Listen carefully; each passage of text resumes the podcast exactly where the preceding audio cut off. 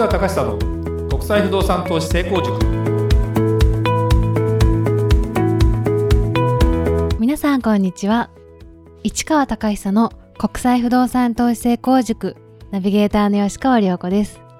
この番組は株式会社国際不動産エージェントがお届けしております。市川さんこんにちは。はいこんにちは。国際不動産エージェント代表の市川隆久ですえー、りょうこちゃん、はい。久しぶりの収録ですね。そうですね。ええ。もうでもポッドキャストも今日で何回目になるのかな？今日で170回目になりますね。またこれもあれですね。まあ一つの区切りかもしれないですね。そうですね。170回続いてるっていうのはすごいですね。ですよね、うん。あのーまだね世間はコロナとかっていうのも収まってない中で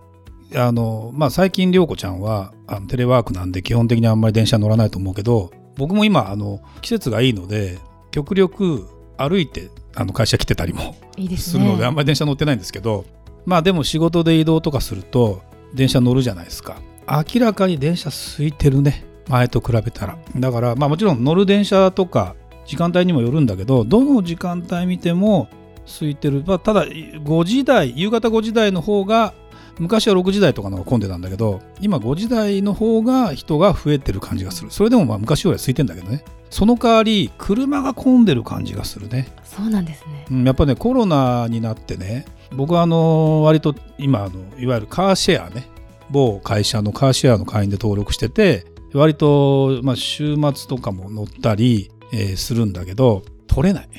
もうカーシェアの人気がというよりも多分車で移動したいなとコロナのリスクを考えた時にっていうことでだから車自体が売れてるのかどうかはちょっと分かんないけどもしかしたら売れてるあの一旦コロナで売れなくなったけどまた戻ってきてて実は今もっと、まあ、値段が中古車の値段が下がってるのかどうかって言ったらちょっと分かんないけど売れてんじゃないかなみたいな感じで言うと、まあ、どういう展開でなんだろうなビジネスってそのどういう展開でどうなるかっていうのはもう結構あれだね年単位じゃないね。もうあの1ヶ月2ヶ月単位ぐらいで結構流れが変わってくるなと。いう感じなんで、まあそんな風に見てるとまあヒントだらけというかそんな現象あるんだなということを改めてちょっと感じた昨今ですね。じゃあ今日のはい。テーマいきましょうか。はい、えー本日はビジネス系 YouTube で有名な竹花高木氏の炎上から見える人としてのあり方について市川さんにちょっとお話を。はい。はい。竹花さんね竹花隆樹さんね、はいえーまあ涼子ちゃんも YouTube 見たことあるので、そうですね、まあ、知ってると思うけど、はい。非常にあの話もうまいし、上手ですね、うん、で若いよね。まだね。若いですね。28歳かな。YouTube ということでいくと今会員登録40万人40万人ぐらいかな。一気にこれをですね積み上げというよりも一気にこの1年ぐらいで一気に YouTube を伸ばしてきたということで会社も、まあ、自分で会社作った会社を売却しちゃったりもいろいろしてっていう話になってるけどまだ3年ぐらいという中で一気に伸びててでそのやっぱり YouTube っていうのが今後、まあ、うちの会社にとっても有益なツールになるなということも含めてちょっと勉強しようかなと。で基本的にお金かからないので YouTube っていうことであればね。なんでまあ、あの僕とかね中心にうちの人間あのスタッフなんかも、まあ、みんなねそのおのおのおのパートで見るようにしてで僕もあの一時期バーッと見てでこの人が何が言いたいのかなこの人がその言ってる内容というよりも僕の場合割とうちのビジネスモデルとか僕のその今後うん立ち位置というかその打ち出していく方向っていうのを参考にするためにねものすごくあの勉強して見てた時期が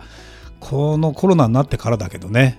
えー5月6月ぐらいはかなり彼の YouTube ほとんど見たかな。だからどんどんあの YouTube ってねその動画見るとどんどん彼のやつがこう上がってくるので。そうですね。おすすめとして。そうそうそうそう。だからそういう意味ではどんどんあの見てる見てくるよねということになってたんだね。なんだけどここに来て彼がですね、まあ、経歴詐称というところを一つのですね、えーきっかけにしてもう YouTube 上で大炎上したというか要はもう経歴、まあ、Google の社員だったと言ってたのが Google の業務委託だったってことがきっかけで、まあ、全てもう彼が言ってることとかやってきたこと全体がもうほとんど嘘なんじゃないか詐欺なんじゃないかみたいな話になってまあ真偽のところは明らかではないけどまあいろんな人が彼に対して別に彼を責めてるというトーンではないんだけど事実を出していきますよみたいな話とかいろんなことをあのの中で言うともう反論ほぼできないしその彼の YouTube にもスポンサーがついてたんだけどもうそのスポンサーは降りたね。でやっぱり彼もその名誉毀損だとかいろんなところで、えー、YouTube で、えー、やり玉に挙げられたところに対してその、まあ、裁判みたいなものを起こしてんだか起こしてないんだか分かんないけども代理人の弁護士も降りたね。これもなんか事実みたいなんで。そうなんですね。そうなんです。で普通ね YouTube で、まあ、若い人とかそこの YouTuber と呼ばれる人たちがまあいろんな意味で竹穴さんに対して自分の意見を言うのもあるあるあるというかねよくあるんだけどもまあ、この人は別にそんな話はあんまりしないんだろうなと思いながらっていう人なんかもですね喋ってたりするということで別にその便乗して今のこの YouTube の、うん、登録者数増やそうがために竹花さんという名前を使ってるわけじゃなくて結構あのそれに対して純粋なことを言われてるということなんだけど僕もね実は見てる時に何を思ったかっていうとやっぱりね話し方とかがだんだん過激になってきたというかあのものすごく偉そうというか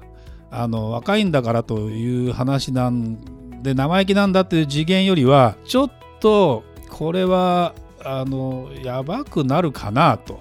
いう話をなんとなく自分の中でもこうまあ別に彼がどうなろうと僕には直接関係ないんだけどもあのやっぱりちょっとどうかなということでである人にちょっとそんな話したらもう彼はあんまりいい噂はないですよみたいな話を言ってる人もいたんだねすでにその時点でやっぱりねまあなんだろうな火のないところに煙は立たないじゃないけど、まあ、その手の話っていうのはよくある話の中で言うと例えば、まあ、彼のうんことを悪く言いたくないと思っていたとしても相当、まあ、もうちょっとね収まるんですよ。炎上したとしてもそこから先の対応の仕方とかいろんなこととかそれまでの積み上げという部分がねちゃんとしてればちゃんとそれなりの着地点があるというかね。でこれもあのビジネスの基本なんだけどちゃんと積み上げてって1個例えば何かで粗相したとする。だけどそこに対してちゃんとまあそこで人間いろいろいてさ、まあ、本当に逃げちゃう人もまあ割と逃げる人が多いんだよねこういう時に。例えば謝罪会見とかあるじゃないですか、はい、別に彼に限らずね。でその時に泣いてしまった人とかさ いろいろいるけど決してやっぱりなんだろうな。評判良くないんだけどでもまあやっていたこととかが、えー、そうでもなければまたそれはそれでそうでもなかったりするんだけど人間ってそこで一気に冷めたりする中で言うと彼の場合はまあ今の現状を見るともう結構炎上してから3週間ぐらい経つんだけどもうこれで日本でやっていくのはきついんじゃないかなぐらいの感じに今なっててなんだろうな恨みを買ってたというかまあ日本人ってほらなかなか出る杭をが打たれたりするからなかなかそのそれをぶっちぎっていくっていうのは相当大変なんだけど本当にすごいね。別にその刑事事件で何かで捕まったり逮捕されたりとかっていう話じゃないしその国を相手に何かしたら捕まるとかって話の次元では全然ないんだけどまあやっぱり今の問題を見てるとねその彼の人としての在り方っていうところについてやっぱりそんなことを考えないで一気に儲けて一気に自分のペースに持ち込んだからもう勝てると思ったのか知らないけどどんどん発言がねまあ言い方悪いけどまあもともと生意気に見えたから全然生意気もいいんだけど舐めた感じの発言が多く見えなかった？エスカレートしていったのかなっていう感じですかね。うんうん、そうだよねで僕も実はその彼があのやってるオンラインスクールの MAP っていうのは入っていました。まあ、これをきっかけにもう大会しようと思って本当はもうあんまり見てなかったんで大会してもよかったんだけど、まあ、これをきっかけに大会っていうことになって、えー、なんでかというと彼のその素材ね持ってる素材オンラインスクールっていうのは要はオンラインサロンと一緒で月々いくらっていうお金を取ってえー、いろんなものを教えていくと。でなんでそれを僕は見てたかというとうちの会社というか、まあ、僕なんかもそういうビジネスモデルを立ち上げたらできないのかなとやっていくのに、うん、やるべきことはどういうことなのかなっていうのをまあ言ってみれば勉強するためにそれに入ってだからいちいちそのなんだろう経営に関して彼に何かを教わりたいって気持ちは僕自身は特にないんだけどこの今の世の中のその動画みたいなものを使ったり、え、オンラインスクール自体のを運営させていくためにはどういうコンテンツが必要でどういう表現の仕方とかどういうそのクオリティを持ってやればいくらぐらい取れるのかと。でまあこれ前話したことあるかもしれないんだけどオンラインスクールオンラインサロンって1万円取れてる人ってもうほとんど今いなくてでどんどん値段下げたりしててでそれもそれでどんどん大会していく人も当然ある中で本当にその一見オンラインサロンみたいなものをやるとサブスクリプションモデルって言って要は毎月いくらって課金が自動的にできるように見えるけど実は毎回毎回発信し続けないとお金っていうのは毎月いくらにしてるけどすぐ大会できるようになってるのでそれはそれで非常にハードルが高いなという中で言うとまあなんだろうな才能の枯渇というかね一人の才能でどこまでできるのかっていうのは僕はずっとね自分の中ではまだ自信がないわけですよ。だって本当お金取るって大変なことだからね。そうですよね、うん、ででも彼は本当にうまくやってるなと思いながらそのオンラインスクールに入っていろいろコンテンツ見てったら意外と彼出てなかったりそこから先は喋ってなくてでそれもなんかどっかの YouTuber を見つけてきてやってたという話もそのやってる途中に僕も聞いたりもしてて。だからこのビジネスモデルだとどうもなんかしっくりこないしあ基本的に大成功してるんだから真似た形でやればいいんだなっていうことは思うけどなんか自分の中でもね、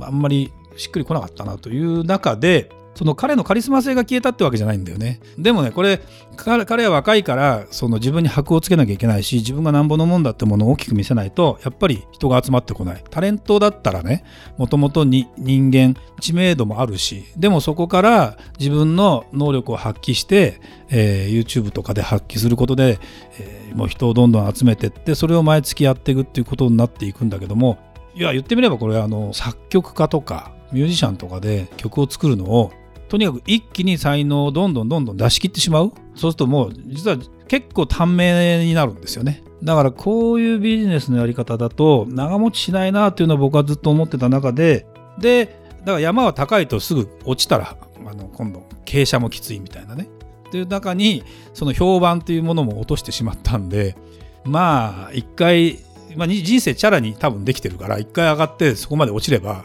そこからまた這い上がってこれるとは思うのね。大体ね。だから、まあ、そういう意味ではまあ彼もまだ若いうちにそれを本当に気づいたんだったらいいと思うし気づいてないと本当にまた叩かれるんだろうし。でこれ、まあ、ポッドキャスト聞いてる人はいろんな意味で人に騙されたり自分がいろんなとこで勉強したりっていうことを繰り返してるはずなんです。なんでかっていうとこれまあ基本的に海外不動産投資というところを興味持ってくれてる人が僕の、お客さんだったりもするので。だけど、まあ、最近はこういう経営の話とかを僕がしだしてるのは僕も今小粒な経営者として世にデビューしていろんなことを学びながらあの日々考えていることをこういう場で喋ろうかなと思ってる中で言うとやっぱり長続きしていくってことを考えたら人としての在り方ってところに結局戻ってったりするしでもそんな話をとくとくとまた喋ってる YouTuber の方 YouTuber というと悪いけど経営者の方とかもいるわけね。彼の話を題材にして。だから僕も、まあ、こういうポッドキャストでねこういう形で毎週配信させてもらってる中で言うと今、うん、彼、まあ、彼というかこう社会現象なのかもしれないけど YouTube っていうところでいくと一気に流行りに乗ってやるっていうのは